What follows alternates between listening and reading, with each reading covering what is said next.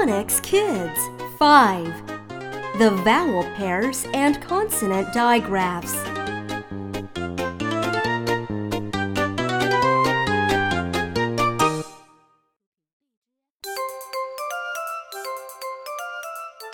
Hi, how do you do?